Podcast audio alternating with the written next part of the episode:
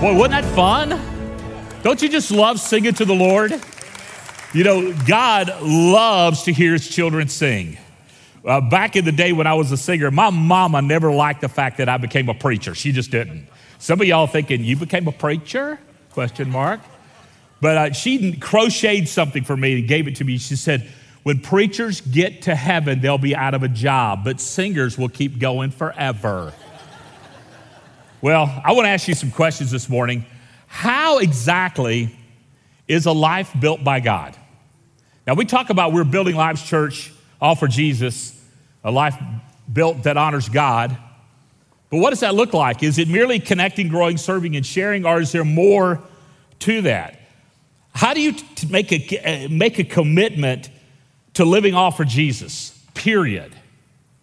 You see, this is the last talk I'm going to give in the book of Ephesians for this series. I'll probably circle back to this again if, if y'all are tenacious long enough to put up with me for a period of time. But as we kind of end this, I want to I want to kind of lean into this. How does this happen? Uh, uh, how, how can you see your future living all for Jesus? So I want to talk to you this morning. I want to challenge you with some things about committing to Christ or recommitting to Christ, some thoughts. So let me deal with some concepts, and they're going to be up on the screen. I want you to contemplate these things, as I said. God is not into your comfort, although He will comfort you. Now, we have a big misconception there, don't we? We think when we come to Jesus, we're supposed to be healthy, wealthy, and wise. And that's been a lie that's been predicated actually over just over the last 120 years or so. That never was a part of Christendom until about the early 1900s. Huh. God is asking you to meet the needs of others, and He will meet your needs. But usually, when we gather in the church, we're all about getting our needs met. I didn't get what I want, what I needed, and we're kind of like two old dogs arguing over the same old bone. God is into your obedience. He's not looking for your permission. When you say yes to Jesus, you surrender your rights to location, vocation, and duration. Can I read that one again? When you say yes to Jesus, you surrender your rights to location, vocation, and duration. Living all for Jesus makes His will your desire, His purpose your priority, and His vision your destiny. Heaven is not the goal of your life, but it's the reward of your life. God's grace justifies you, sanctifies you, glorifies you, and satisfies you. You'll never find the real you apart from surrendering your life to the real Savior, King Jesus. Jesus will give you more than you can handle, but He will never give you more than He can handle. Y'all heard that before. Well, God never give you more than you can handle. He gave us teenagers. Hello. Hmm. Jesus gives you what you can never get on your own. He gives you Himself. Now, when I sat down and wrote these things a couple of weeks ago, I, I sat down and wrote them. I said, you know, I'm going to do one or two things. I'm going to make everybody mad and want to leave, or I'm going to make everybody lean in and want to listen. And I hope you'll lean in and listen you see, with all that said, we turn our attention to how Jesus built the life of Paul and how he's building your life because the same way he built Paul, he's building you. Here in the last chapter, we get a glimpse into Paul's heart and we can see the real Paul because we see the real Jesus. Uh, so, do you want a glimpse into your heart this morning? Do you want to open it up so you can see your, your real self living off for Jesus? Do you want a glimpse? Now, we've got a little granddaughter named Lily, and she is a ball of energy. And she is a Weatherford, bless God. And Lily is precocious and smart and, and just, she's amazing. I love that little girl. Of course, I love both of my girls, and they're very different. Lily was helping me clean the pool back when we owned our other house. And I was opening up the box where I kept all the chemicals. And I closed the box and said, Lily, whatever you do, don't look in that box. Whatever you do, don't look in that box. Then I said, Do you want to look in the box? And she goes, Uh huh. Whatever you do, don't you look at your heart this morning. Do you want to look at your heart? Do you want to look at your heart? So today, let's look at it. Father, thank you for what you're going to say to us this morning. And I pray that you speak through me, that not be my words or my thoughts or even the pattern or way I think. But Father, what you want to do in and for and through us this morning. And I thank you for this, the beauty of this passage, how in this seems to be innocuous, kind of post greeting, you know, eh, kind of winding up the book passage, that there's so much richness here. And I pray, Father, we'll harvest that and that we will open up the box of our heart and look inside. And King Jesus, I hope we find you inside because you are all that matters. And we pray this in your son's strong name. Amen. You can take your Bible, you can turn with me to Ephesians 6. Uh, we're going to be at the end of the chapter. You can follow on the screen as well, and you can listen. And uh, somebody asked me what translation I use, and the answer is yes. I use a plethora of translations. Have y'all figured that out yet? That I'm, some of y'all trying to, to narrow me down to one, and I, I like a bunch of them. But I don't know which translation this is, but I'm going to read it, okay? So y'all follow with me. Pray also for me that the message may be given to me when I open my mouth, to make known with boldness the mystery of the gospel. Now, remember back when I told you what the mystery of the gospel was that the Gentiles would be included in grace. Now, remember in chapter 2, God breaks down the wall of racism, He shatters it. And racism was one of the demons that, that uh, actually terrorized the church today. I've heard an evangelist say the most segregated hour in America is Sunday morning at 11, when that should not be. For this, I'm an ambassador in change, Paul writes, because he was writing from prison. Pray that I might be bold enough to speak as I should. Tychicus, our dear beloved, dear, uh, dearly loved brother and faithful servant of the Lord, will tell you all the news about me that you may be informed. I am sending him to you for this very reason, to let you know how we, we, because Paul was surrounded by several, how we are and encourage your hearts. Do you know who the pastor of Ephesus was? Timothy. Timothy was the pastor at Ephesus, Paul's beloved son in the ministry. And so Timothy was obviously uh, wanting to know how Paul was, and Tychicus, he came and, and shared that. Peace to, to the brothers with love and faith from God the Father and the love of the Lord Jesus Christ. And I love this last. Grace be with all who have an undying love of the Lord Jesus Christ. Grace, grace to all who have an undying love for the Lord Jesus Christ. It's amazing. So here's some thoughts I want you to hold on to, and some thoughts I want to encourage you with this morning. Paul had a clear perspective of life.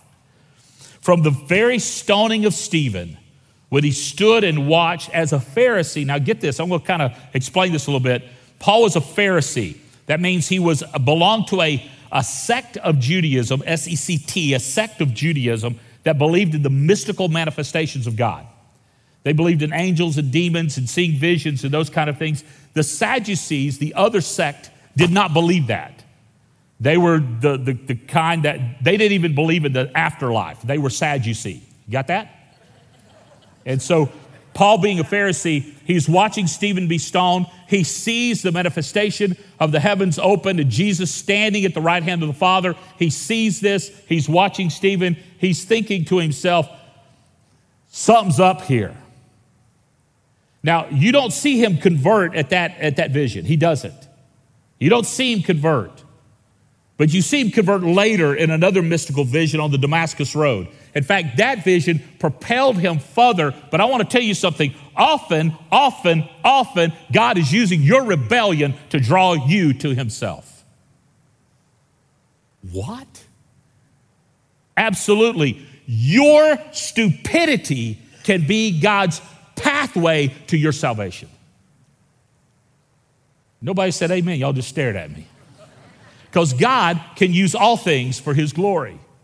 And from the stoning of Stephen to the Damascus Road of, eh, eh, of, experience, Paul was in the process of God revealing to him and clearing his perspective. Listen to what he writes to the church at Philippi. But everything that was gained to me, I've considered to be a loss because of Christ. More than that, I also consider everything to be a loss in view of the surpassing value of knowing Christ Jesus my Lord. Because of him, I have suffered the loss of all things and consider them filth. The Greek word there is the Greek word for excrement, poop. I consider them poop. You're going, I just came to church here to preach, say poop three times? Yes so that I may gain Christ and be found in him, not having a righteousness of my own from, my, from the law, but one that's through faith in Christ, the righteousness from God based on faith. And the same, pros- the same process of perspective clarity God is using in Paul, he's using in you. Paul understood his assignment. Do you? You think, I think this is a great fallacy that, as a pastor, I've done over the years. I've expected you to show up and listen to me pontificate and throw some money in the plate and leave. And that's the way you've been discipled.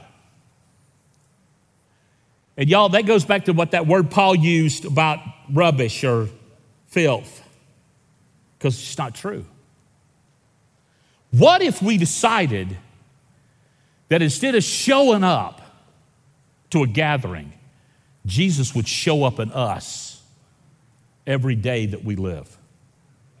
Jesus would show up at HEB or at the gas station or dealing with the contractor who's building your house.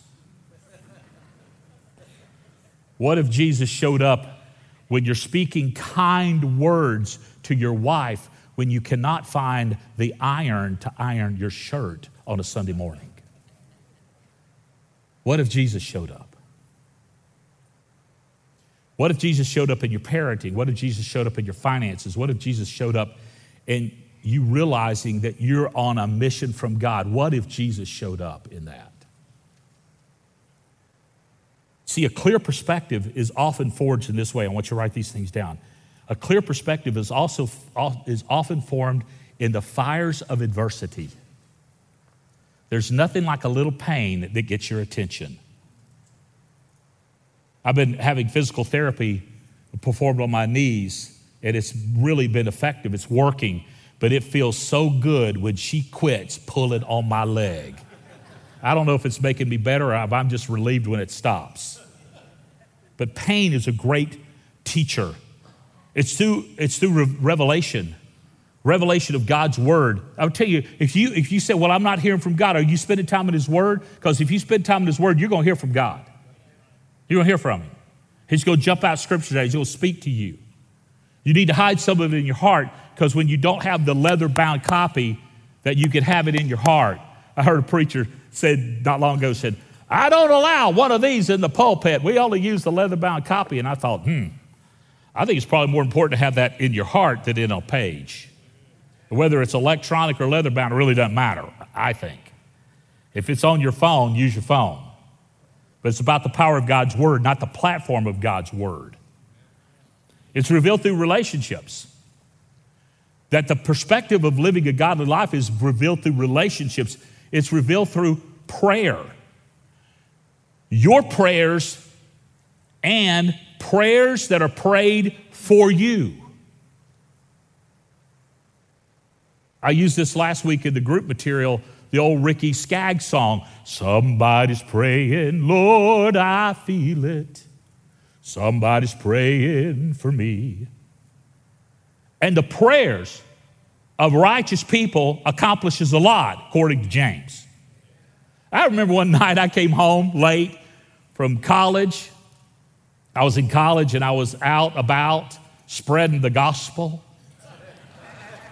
And I walked into my house, and my mama, my sweet mama, was on her knees praying for me.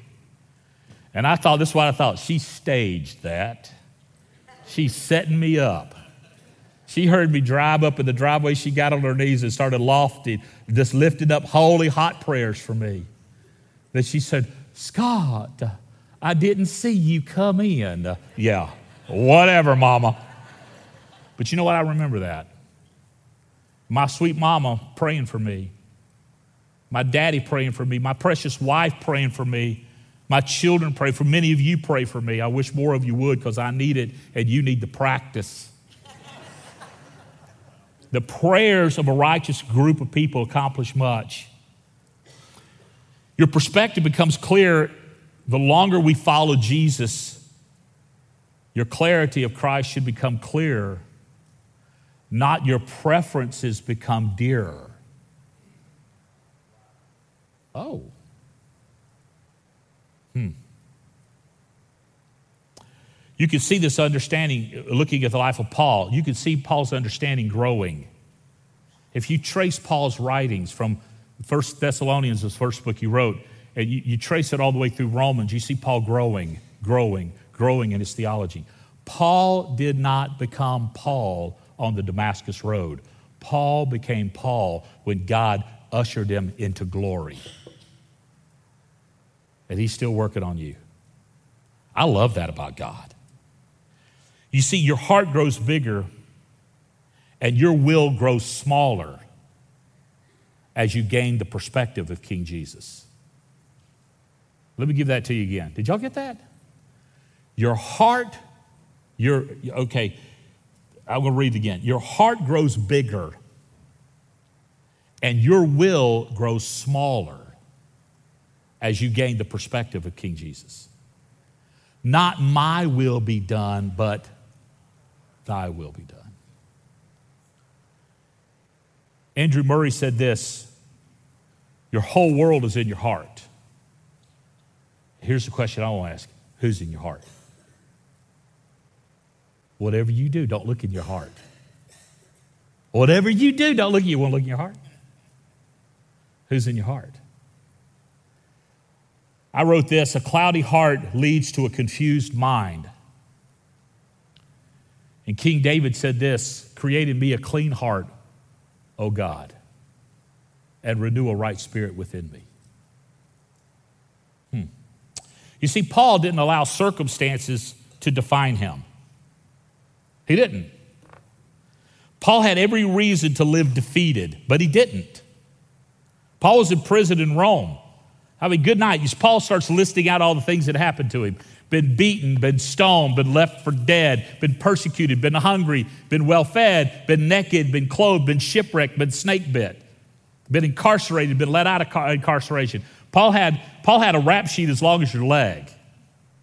Been the persecutor of the church, been the, the savior, uh, the one who proclaimed salvation to the Gentiles. Paul, Paul had, had kind of every circumstances and Paul saw his incarceration as an opportunity, not a burden. Go back up to what we read earlier. I will read it again. He said, For this I'm an ambassador in chains. I'm an ambassador in chains. That Paul didn't look at his incarceration as a sentence, he looked at it as an opportunity. I don't think Paul would have had time to write all the epistles he wrote had he not been incarcerated. Sometimes God has to stop you in order to get you what you're supposed to do. Hmm. We have a choice then to look at the circumstances of our lives to do one or two things. I want you to listen to me. Do one or two things. We can waller in our misery or we can worship our Savior. We can waller. Y'all know what waller is? That's a Texas word, isn't it? We can wallow in our misery or we can worship our Savior because God is busy working in, for, and through us. God sends circumstances into our lives to refine us, not define us.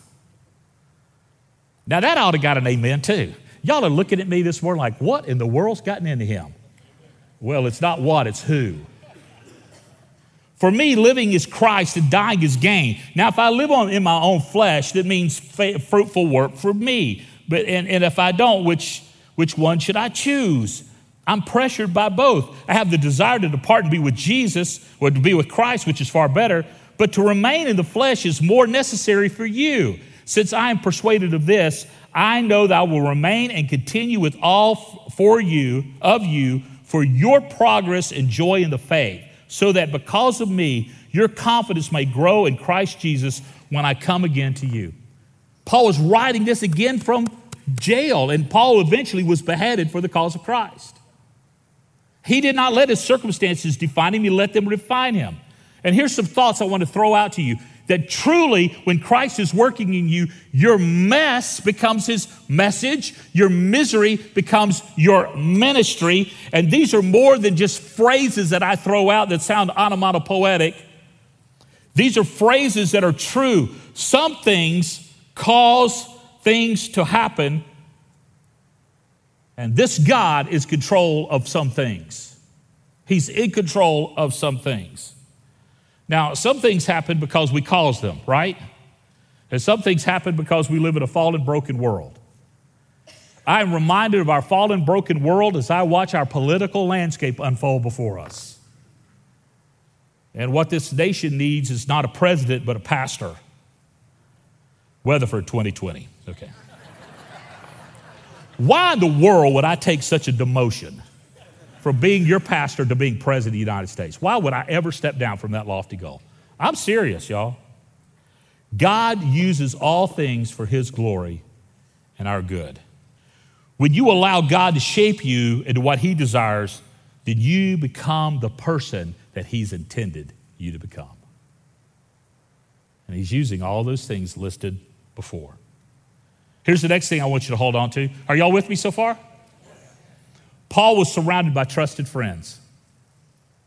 That's why he gave us the church, y'all.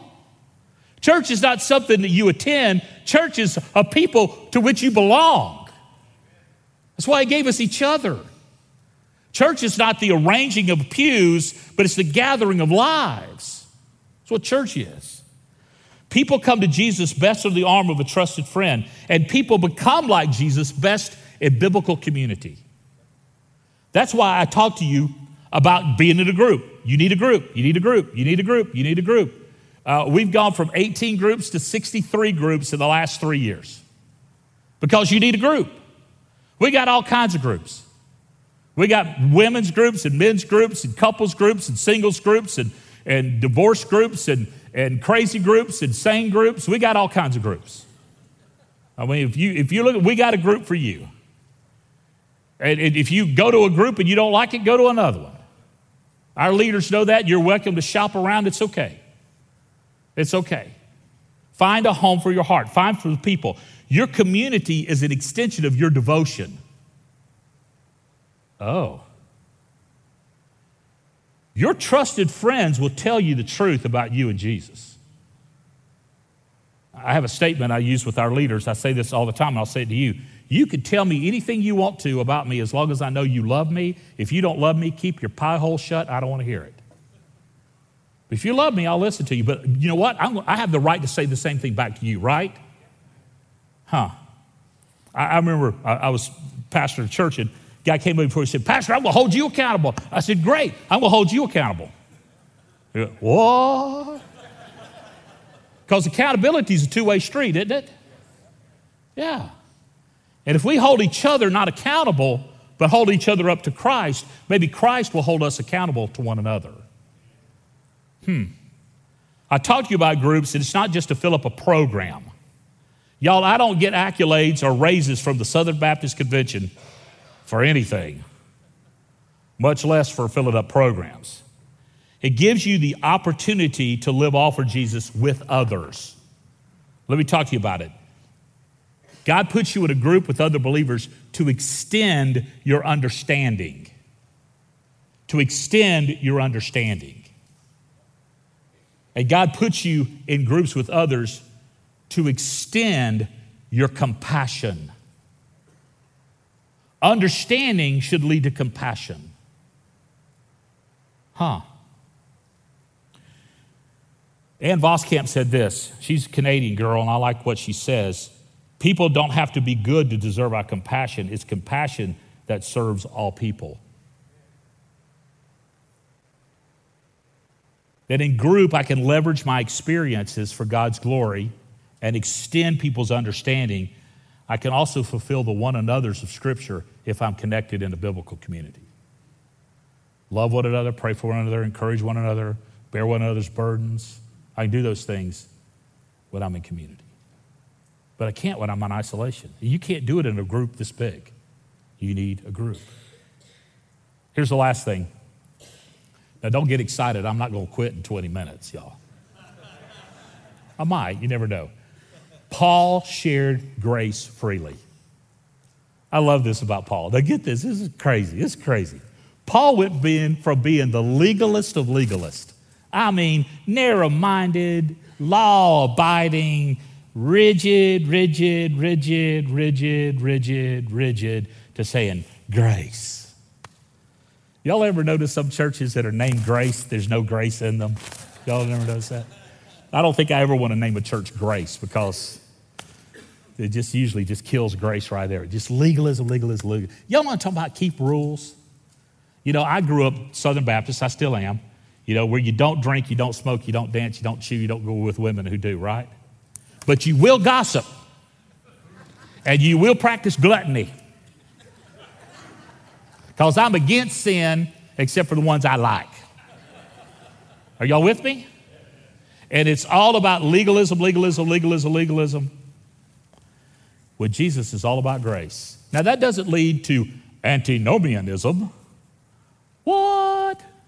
That means lawlessness. That's what it means in Greek. Doing what you want to when you want to because you want to and then asking God to forgive you because you've done what you wanted to when you wanted to, and you're going to use this grace card to get yourself out of the stupid you just did. It's not that. It's having this deep, abiding conviction that everything I am and everything I do and everything I say needs to be like Christ and not like me. And it's a transformation of my heart that transforms my mouth, that transforms my hands, that directs my feet because my mind is renewed to be like Jesus. Then I'm not keeping rules, I'm loving a Savior. I'm loving a Savior. Hmm. And Paul lavished grace on people because legalism had lost its grip on him. Pharisaicalism lost its grip on him. The law had lost its grip on Paul, and grace had firmly tied himself to Paul.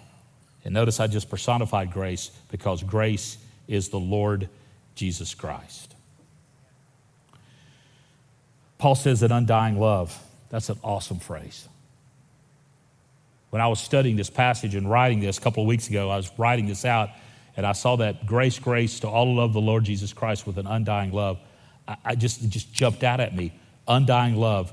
You know, because one day I'm going to die, but because of grace, I will never die. I will live.